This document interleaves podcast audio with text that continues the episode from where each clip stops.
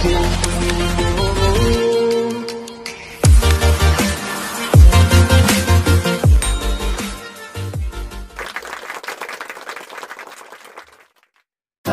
sore, kembali lagi bersama saya Agung Suryadmula dalam acara Beyond Education Podcast. Podcast yang selalu menemani Anda, hari-hari Anda dan setiap kegiatan dan aktivitas Anda di mana pun Anda Terus ada yang lagi kerja mungkin, ada yang lagi di rumah, ada yang lagi eh, belajar atau lagi apa pun Tetap bisa mendengarkan Beyond Education Podcast dan kita akan tetap selalu upload dua hari sekali gitu Episode baru dan terbaru dan terbaru dan judulnya beda-beda Jadi kita tidak pernah mengulang episode yang sudah-sudah ya belum. Silakan cek. Kalau misalnya tidak percaya silakan cek episode-episode yang terbaru ini tidak ada sebelumnya seperti itu. Karena kita kenapa kita bisa seperti itu gitu? Kenapa bisa dua hari sekali? Karena kita menjawab pertanyaan-pertanyaan dari para viewers yang memang beraneka ragam. Saya ucapkan terima kasih kepada viewers semuanya di Education Podcast yang sudah berpartisipasi ya, berpartisipasi bertanya, berpartisipasi untuk komen atau berpartisipasi untuk terus menonton dan juga men-share dan men-like atau uh, men-subscribe channel Beyond Education ini. Semoga kita tetap istiqomah dalam menjalankan atau oh, menyebarkan lebih tepatnya nah, kita istiqomah dalam sharing-sharing kebaikan kepada masyarakat semuanya. Oke. Dan jangan lupa ketika mau bertanya jangan tanggung-tanggung ya, silakan tanya saja. Nah, di sini kami open forum, eh open forum. Open forum sih lebih tepatnya adalah open pertanyaan apa pun seperti itu ada di dunia coaching mungkin yang sedikit eh, asing gitu ya bagi eh, pendengar-pendengar yang baru apa sih itu coaching gitu kan ada motivating yang ber- berkaitan dengan motivasi diri motivasi hidup atau ada yang galau silakan gitu kan. Ada parenting juga ini buat untuk ibu-ibu atau misalnya untuk para orang tua di seluruh Indonesia silakan. Tanyakan saja seputar itu ada pendidikan juga silakan. Kita expertise di bidang bidang yang saya sebutkan tadi. Jadi silakan langsung chat kami di bawah. Deskripsi ya. Jangan lupa. Oke baik. Sore hari ini bersama dengan Pak Doni. Halo teman-teman semuanya 17 Agustus. Lagi ya. Tapi ini podcastnya tayang saat 17 Agustus Pak. Oh iya gak apa-apa. Tapi kan masih suasananya menjelang 17 Iya, Agustus. kemerdekaan yang kita dambakan ya Pak ya. Iya. Kemerdekaan dari virus. Udah diisi dengan apa nih Gung? Kemerdekaan. Waduh dengan, dengan ini aja dengan isi- apa ya, dengan berdoa saya Oh, berdoa. Dan ya saling nggak saling menguatkan lah gitu. Oh gitu ya Mm-mm, banyak yang oh, pada 17 Agustus sekarang beda banget pak dengan 17 Agustus sebelum sebelumnya. Kenapa gak Kalau sebelumnya kan, iya gara-gara pandemi biasanya kan eh, apa tuh Eh, jalan-jalan gang-gang ada Hmm, hiasannya. Iya Ya. rame ya Sekarang gak seperti dulu lagi Iya, terus ada apa yang banyak yang hilang. Tapi mungkin semangat kita yang jangan sampai hilang. Ah, Iya Pastinya harus tetap semangat oke, kita menjawab pertanyaan lagi nih Pak. ada yang pertanyaan masuk nih Pak. Oke, apa nih pertanyaannya? Oke, sebentar sih. Buka dulu. Hmm. Wah, ini lebih berbau-bau, oh iya berbau, lebih ke arah agama sih Pak ini. Oh iya Lebih tepatnya agama Islam. Oke Hmm, sudah.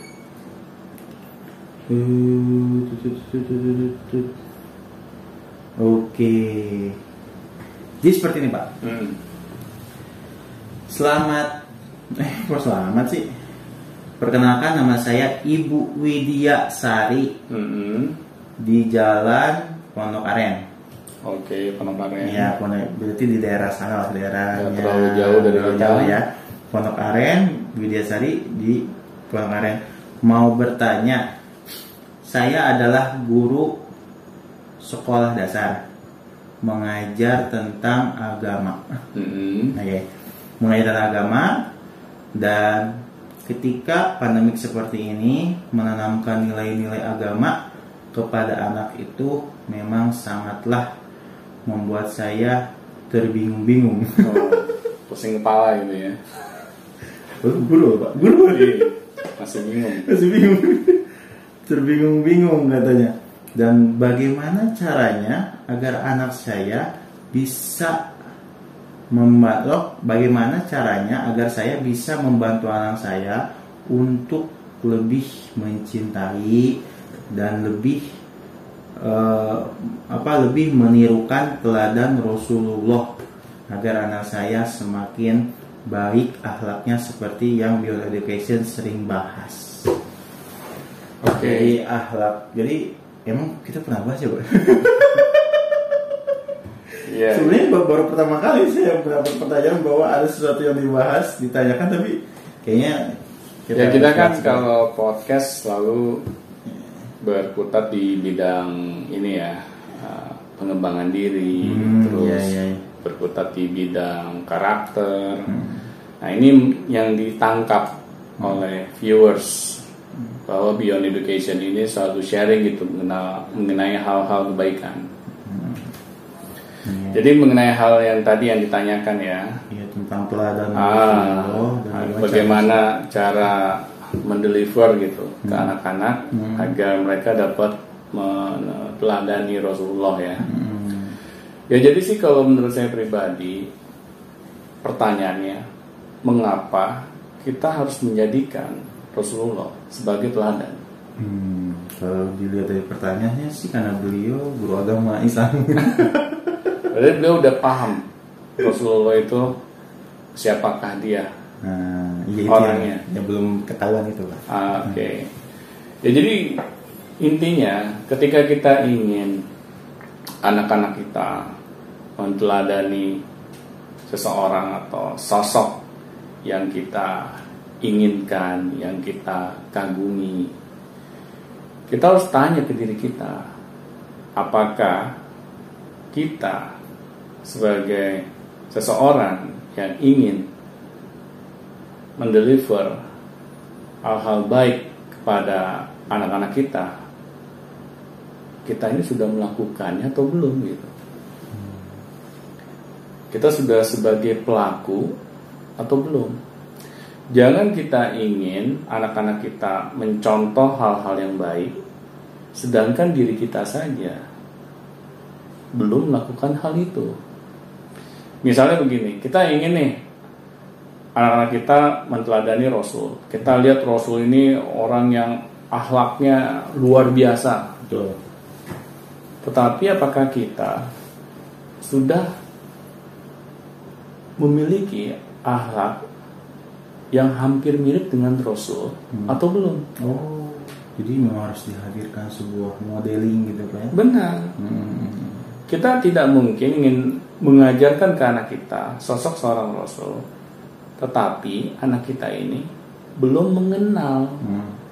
sosok Rasul ini seperti apakah. Hmm. Atau cuma baca doang nggak cukup ya? Nggak cukup. Bisa baca Rasul ini senang. Misalnya menabung, begini nih, ya. kita nyuruh anak kita, nah kamu contoh tuh Rasul. Ya, Rasul ya. tuh sabar, Sabar, Rasul iya. tuh baik. Hmm. Tapi cara kita kasih tahu kayak gitu. Ya contohnya ini gimana ya Rasul sabar, Rasul sabar gitu. ya. Iya. Oh iya. Jadi bagaimana kita ingin membuat anak-anak kita mencintai Rasul, tapi cara kita mengajarkan ke mereka belum menyerupai Rasul. Kalau menurut aku nih, apa sih kelebihan Rasulullah Masya Allah Pak. Kelebihannya banyak Pak. yang paling Agung tahu nih? Yang paling aku tahu yang sifat-sifat Rasul. Ya, seperti apa sifat-sifatnya? Amanah gitu Pak. Amanah, Amanah, terus terus fatona. patona, tablik. Oke, Pokoknya yaitu ya, umumnya indah, ya. Indah lah pokoknya gitu. Hmm. Tetapi apakah kita sudah melakukan hal-hal yang tadi Agung sebutkan? Hmm. Apakah kita sudah menjadi orang yang amanah? Hmm. Apakah kita sudah menjadi orang yang tablik? Jadi intinya kalau Rasul ini kan diutus ke muka bumi untuk menyempurnakan akhlak. Apakah akhlak kita ini sudah layak dicontoh atau belum oleh anak-anak kita? Jadi bagaimana anak-anak kita ini bisa menteladani Rasul, tapi anak-anak kita ini masih bingung gitu. Sosok Rasul ini seperti apa sih? Iya, mereka nggak ketemu nggak ketemu ya. Iya. Misalnya anaknya. Jangan kan mereka kita yang ketemu. Kau pengen tahu nih Rasul kayak apa nih baca nih surah Nabawi.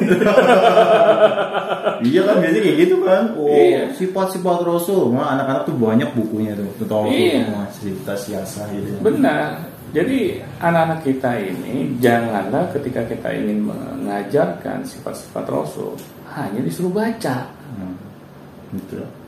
Tetapi kita harus menjadi pelakunya dulu gitu. Kita harus berusaha menyerupai sifat Rasul dulu sebisa kita. Hmm. Jadi kita harus menunjukkan kepada anak kita ini loh sifat Rasul. Rasul itu lemah lembut misalnya. Jadi kita pas berkata-kata kita juga menunjukkan sifat lemah lembut kita. Terus misalnya Rasul itu sabar. Kita tunjukkan bahwa kita ini sabar. Misalnya Rasul itu ketika ada masalah dia selalu ridho dengan masalah yang menghinggapi dirinya. Dia bisa ikhlas menerimanya. Ya, dia tidak marah-marah. Tunjukkan sikap seperti itu di depan anak-anak kita. Jadi ketika kita menunjukkan sifat-sifat yang Rasul miliki, akhirnya anak-anak kita itu menjadi secara tidak sadar jatuh cinta dengan sifat-sifat yang Rasul miliki. Hmm. Mereka harus memiliki role model di depan diri mereka. Harus ada sosok yang mereka bisa lihat. Kita nggak bisa gitu ingin supaya anak-anak kita menteladani Rasul, kita hanya suruh baca Sirah Nabawi. Terus Sirah Nabawi tebel. ya kan? Nah ini kan jadinya anak-anak kita juga keburu bingung gitu. Ini sifat mana duluan yang mau saya contoh? Akhirnya mereka nggak punya gambaran gitu. Nah setelah kita menjadi sosok pelaku, bisa menjadi role model yang baik buat anak-anak kita, menyerupai sifat-sifatnya Rasul, baru kita perkenalkan sosok Rasul itu seperti apa. Iya. Ya seperti saya dengan anak saya gitu kan. Saya ingin memperkenalkan sosok Rasul pada anak saya. Saya minta anak saya untuk membaca uh, Sirah Nabawi, tapi yang memang Sirah Nabawi itu khusus untuk anak-anak. Jadi Disesuaikan lebih usianya. ah, disesuaikan dengan usianya. Jadi Sirah Nabawinya itu bukan isinya tulisan semua gitu kan. Suara gundul. tapi lebih banyak gambar. Ah, didominasi dengan gambar. Jadi anak-anak suka bacanya. Tapi saya tidak langsung menginginkan anak saya langsung katam gitu bacanya. Apalagi bukunya tebel kan. Nah, saya bilang ke anak saya coba deh kamu baca semampu kamu. Setelah itu kita diskusi sama ayah jadinya anak ini merasa bahwa untuk mempelajari sosok seorang rasul orang tuanya itu tidak membebankan gitu, Nah, iya. menyulitkan mereka tidak. atau apa yang lebih parah lagi berupa ancaman ya? Iya, Awas lu kalau. ada konsekuensinya. Ada konsekuensinya. Nggak dikasih uang jajan. Iya, kayak gitu kayak jadi, jadi mumet kita jatuhnya. Iya jangan. Hmm. Kita harus membuat anak kita mencintai sosok Rasul sepenuh hati. Jangan sampai kita nyuruh anak kita menteladani Rasul, tetapi malah jadi sebaliknya. Kok begini banget ya cara ngajar kita gitu? Sangat menyiksa gitu. Nah, di sini kan akhirnya anak kita boro-boro dia mau mempelajari sosok seorang Rasul. Kalau semuanya serba paksaan, serba ancaman, serba ada konsekuensi. Malah dia berpikir sebaliknya. Iya nih suka. jangan-jangan Rasul ini ini nih makhluk jahat gitu kan. Kok cara ngajarnya begini gitu. Nah akhirnya kan kita yang salah kaprah. Nah yang pertama memang kita harus jadi pelakunya dulu. Kalau kita sudah menjadi pelaku yang berusaha semaksimal mungkin menyerupai Rasul, sikap-sikap yang beliau miliki, nah setelah itu baru kita memperkenalkan. Jadi anak kita semakin terangsang gitu untuk mengetahui siapa sih Rasul ini.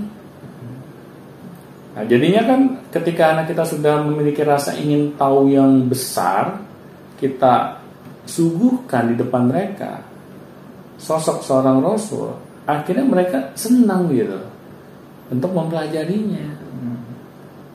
Nah, jadi jadi kita sesuaikan gitu dengan setiap anak. Karena setiap usia anak itu pasti berbeda cara pendekatannya gitu. Apalagi kalau anak itu masih usia ini ya anak-anak gitu. Hmm. kita harus bisa merangkul mereka gitu. Menunjukkan ke mereka siapa Rasul ya. Setelah mereka mempelajari mereka membaca kita diskusi akhirnya anak juga mendapatkan feedback gitu tentang pemahaman mereka. Nah di sini kan akhirnya orang tua berhasil membuat anak itu menjadi paham. Tetapi masalahnya kalau kita hanya sekedar menyuruh membaca saja tanpa adanya diskusi antara orang tua dengan anak, nanti anak kita bisa aja bingung gitu dalam memahami sosok seorang rasul ini. Jangan-jangan pas anak kita baca Sirah Nabawi meskipun ini ya uh, Sirah Nabawi khusus untuk anak-anak, Hmm. kan ada aja gitu yang anak-anak lebih fokusnya malah ke gambarnya. Iya. gitu. Cari gitu gambarnya gitu. Iya, mereka ya kayak baca komik lah Hmm. ujung-ujungnya gitu kan. Hanya untuk hiburan, Iya. tetapi nggak ada manfaat yang mereka bisa ambil gitu. Nah, bisa jadi seperti itu ya. Ah, nah di sini kan kita sebagai orang tua harus bisa menjadi jembatan gitu agar anak paham. Nah makanya dipentingkannya di sini orang tua harus bisa menjadi teman diskusi yang baik. Jadi kita tidak bisa gitu meminta anak untuk mempelajari sosok seorang rasul, tetapi orang tua tidak terlibat. Hmm. Tapi untuk ketika anak itu sudah Hmm. melaksanakan atau misalnya sudah paham gitu Pak, Hmm. untuk sampai ke tahap implementasi atau jadi sebuah teladan misalnya sikap proses seperti ini anak itu Hmm. uh, butuh berapa proses gitu ketika untuk menjadi seorang anak yang misalnya tablik amanah gitu kan mereka baru paham aja tuh Ya. setelah paham bagaimana cara Sampai sampai mengimplementasikannya. sampai mengimplementasikannya seperti apa Ya kita pastikan sebagai orang tua agar mereka mengimplementasikannya Hmm. sesuai dengan yang mereka mampu. oh gitu Kan kita nggak mungkin gitu, misalnya belajar tentang tablik, ini usianya masih anak-anak, terus kita suruh mereka keluar, terus mereka ceramain orang-orang dewasa di luar gitu. kan nggak mungkin gitu kan. Berarti ya kita minta ke mereka ini Hmm. mengimplementasikan sesuai yang mereka mampu. Hmm. Nah, saya tablik ini kan nggak usah harus ceramah juga gitu kan. Iya. Tetapi misalnya bertutur kata dengan baik, dengan lemah lembut. Kita lihat keseharian anak-anak kita. Nah, itu tuh yang kadang orang tua agak malas gitu ya. Nah, nggak boleh males, nggak boleh males. Biasanya orang tua tuh pengennya langsung jadi aja gitu. Nggak bisa, nggak bisa. Emang anak kita robot ya. kasih video, kasih ini wah, langsung Ah, jadi. langsung gitu. soleh. Soleh.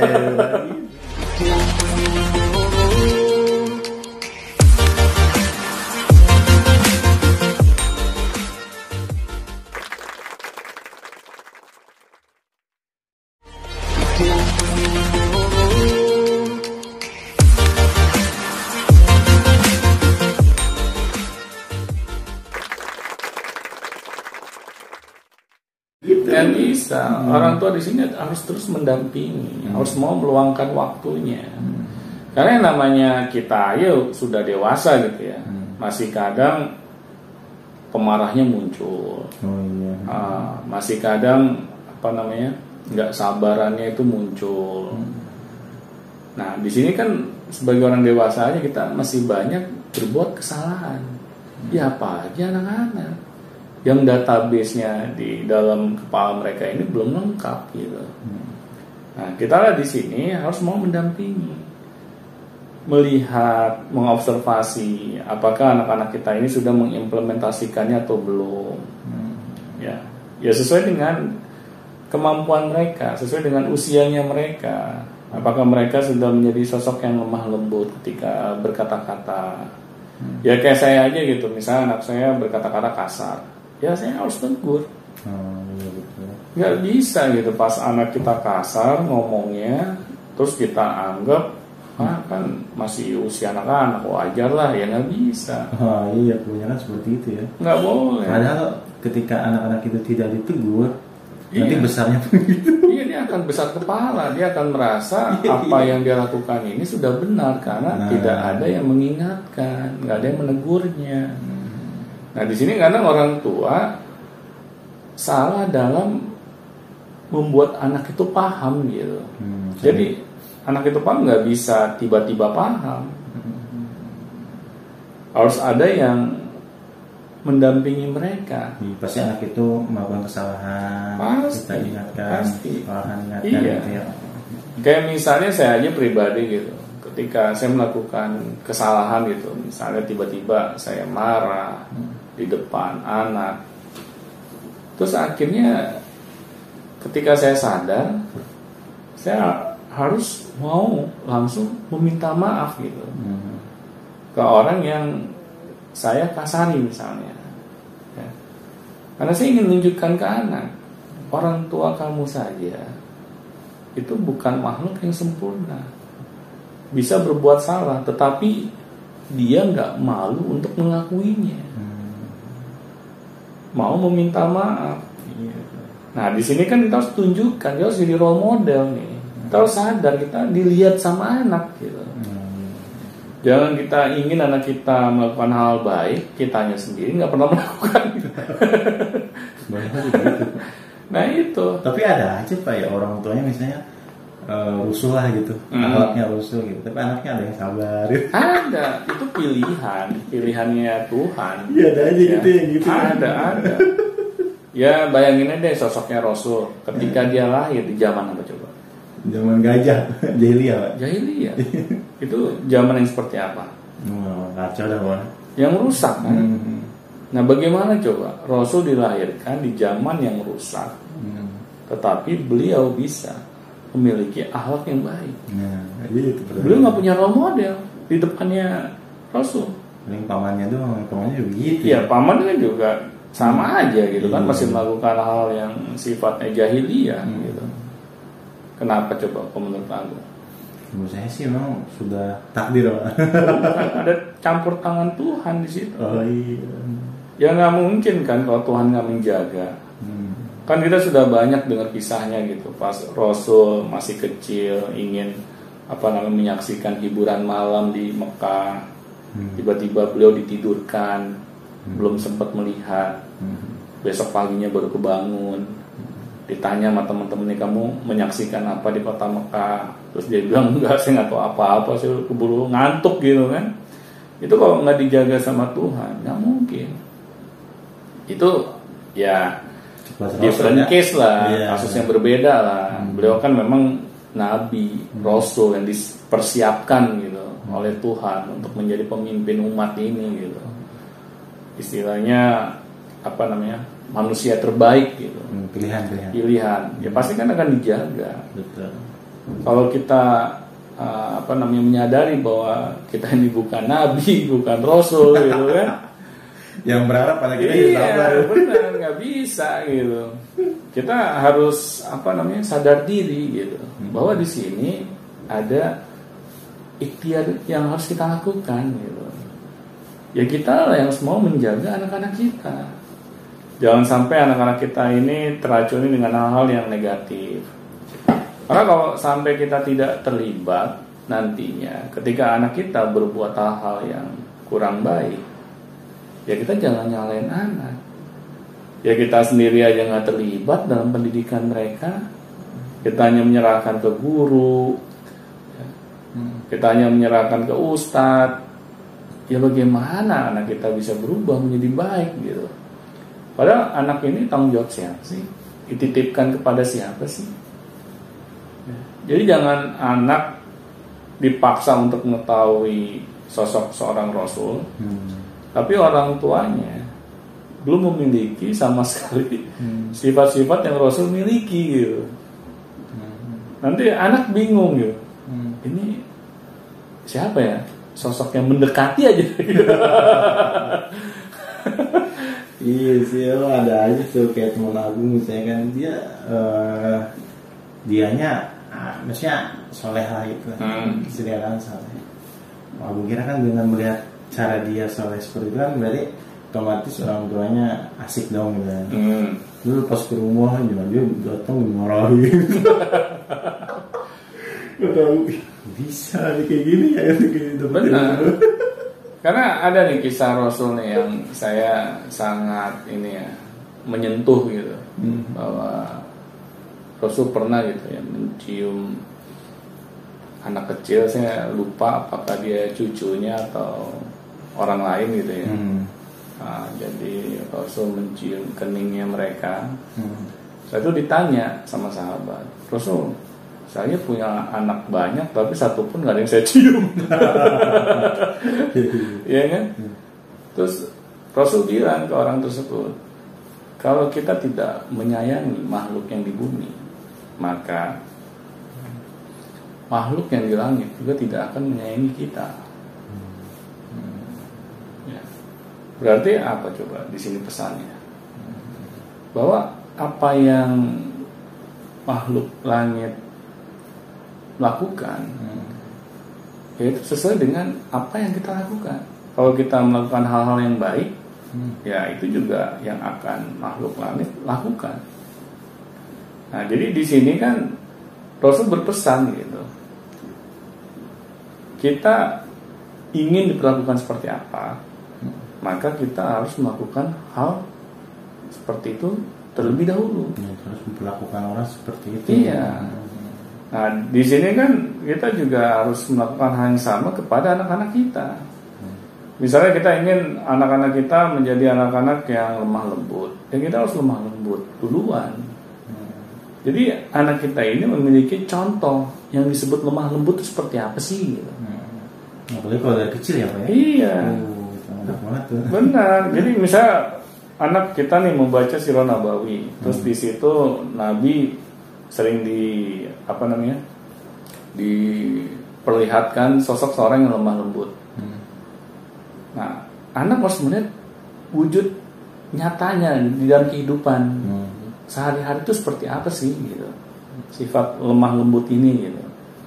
Nah, orang tuanya lah yang harus menjadi sosok itu gitu. Hmm. Karena kan harus orang terdekat gitu. Jadi jangan sampai kita orang tua, kau pengen lihat nih sosok lemah lembut, lihat tuh guru kamu. Gitu gitu. iya, jadi yang ditunjuk sama para orang tua hanya orang lain gitu. Seharusnya kan diri kita dulu. Agar anak kita ini melihat bahwa oh ternyata sosok seorang rasul ini sudah ditunjukkan oleh orang tua kita. Itu akan memberikan dampak yang lebih dalam pada sisi si anak. Kenapa? Karena kan antara orang tua dengan anak ini kan memiliki ikatan batin. Jadi kalau itu diisi dengan hal-hal yang baik oleh para orang tua kepada anak-anaknya, wah itu dampaknya akan luar biasa gitu dibandingkan anak-anak kita ini mencontoh orang-orang di luar diri kita. Apalagi mencontoh kartunnya gitu ya. Biasanya suruh nonton kartun gitu Iya. ya. Kartun misalnya ini film ini gitu kan. Benar, benar. Kita nggak bisa gitu. Misalnya kita ingin memperlihatkan ke anak-anak kita nih bahwa sosok seorang Rasul ini seorang yang dermawan. Hmm. Kita tunjukkan bahwa kita ini sebagai orang tua ada orang tua yang dermawan. Hmm. Kita liatin ke anak, ini sosok dermawan itu seperti ini. Agar anak paham gitu. Misalnya si orang tua itu memperlihatkan ke anak gitu, dia memberikan sesuatu ke kaum duafa. Hmm. Ajak anak. Hmm. Dan uh, suruhlah anak untuk melakukan Iya, itu benar. ya, ajak bilang gitu ya. Karena itu akan lebih membekas ke dalam batinnya si anak. Karena dia melihat langsung orang tuanya memberikan contoh. Tetapi kalau misalnya ya sikap dermawan aja kalau ada eh, studi tour dari sekolah ke panti asuhan Situ doang. itu doang itu nggak cukup gitu. Harus orang tuanya malah orang tuanya harus menunjukkan setiap hari Hmm. ya agar anak mereka ini bisa melihat gitu oh begini yang namanya dermawan harus istiqomah Hmm. harus konsisten Udah menjadi habit gitu ya. Ah, ini yang akan lebih membekas gitu. Jadi pernah saya ceritakan waktu itu uh, kisah ini ke ini ya ke viewers gitu. Saya uh, lupa judul podcastnya apa. Oh ya, uh, parents as a role model masalah. Hmm. Saya pernah cerita hmm. bahwa anak saya saya tunjukkan gitu. Dia harus uh, misalnya memberikan sesuatu kepada orang yang meminta-minta dan akhirnya dia malah uh, memaksa neneknya untuk juga melakukan hal yang serupa. Padahal saya nggak pernah nyuruh anak saya, kamu kalau jalan sama nenek juga melakukan hal ini. saya nggak pernah berbicara seperti itu, menyuruh seperti itu saya nggak pernah sama sekali gitu. Tapi anak saya kok inisiatif gitu. Nah ini kan suatu hal yang nggak disangka-sangka. Fantastis ya. Ah, tetapi ya alhamdulillah sesu sesuatu hal yang positif hmm. yang berhasil kita berikan kepada anak. Jadi mau tidak mau kita harus mencontohkan teladannya terlebih Iya, dahulu. benar. Ya, terima kasih Pak Doni yang nyuruh kamu. Nggak cukup itu misalnya mau uh, kasetnya sen- senilai sejuta, dua juta itu Iya. kaset Rasul semua itu kagak ngaruh gitu Pak ya. Benar. Mending orang tua langsung lah meneladani dan mencontohkan kepada anak dan sehingga anak menjadi mencintai Rasul dan meneladani Rasul dengan sepenuh hati. Nah. Oke baik. Dan jangan lupa kalau ada pertanyaan silahkan langsung tanyakan saja di bawah kolom komentar sudah ada disediakan WA, Telegram dan ada link link ini juga pak link apa namanya? Hmm, artikel ya. Link artikel juga. Ya blog blog. blog ya, Blogspot. blogspot dan juga ada link juga tentang email. Jadi, langsung aja tanyakan di sana dan sampai jumpa di Kristian selanjutnya. Sampai jumpa.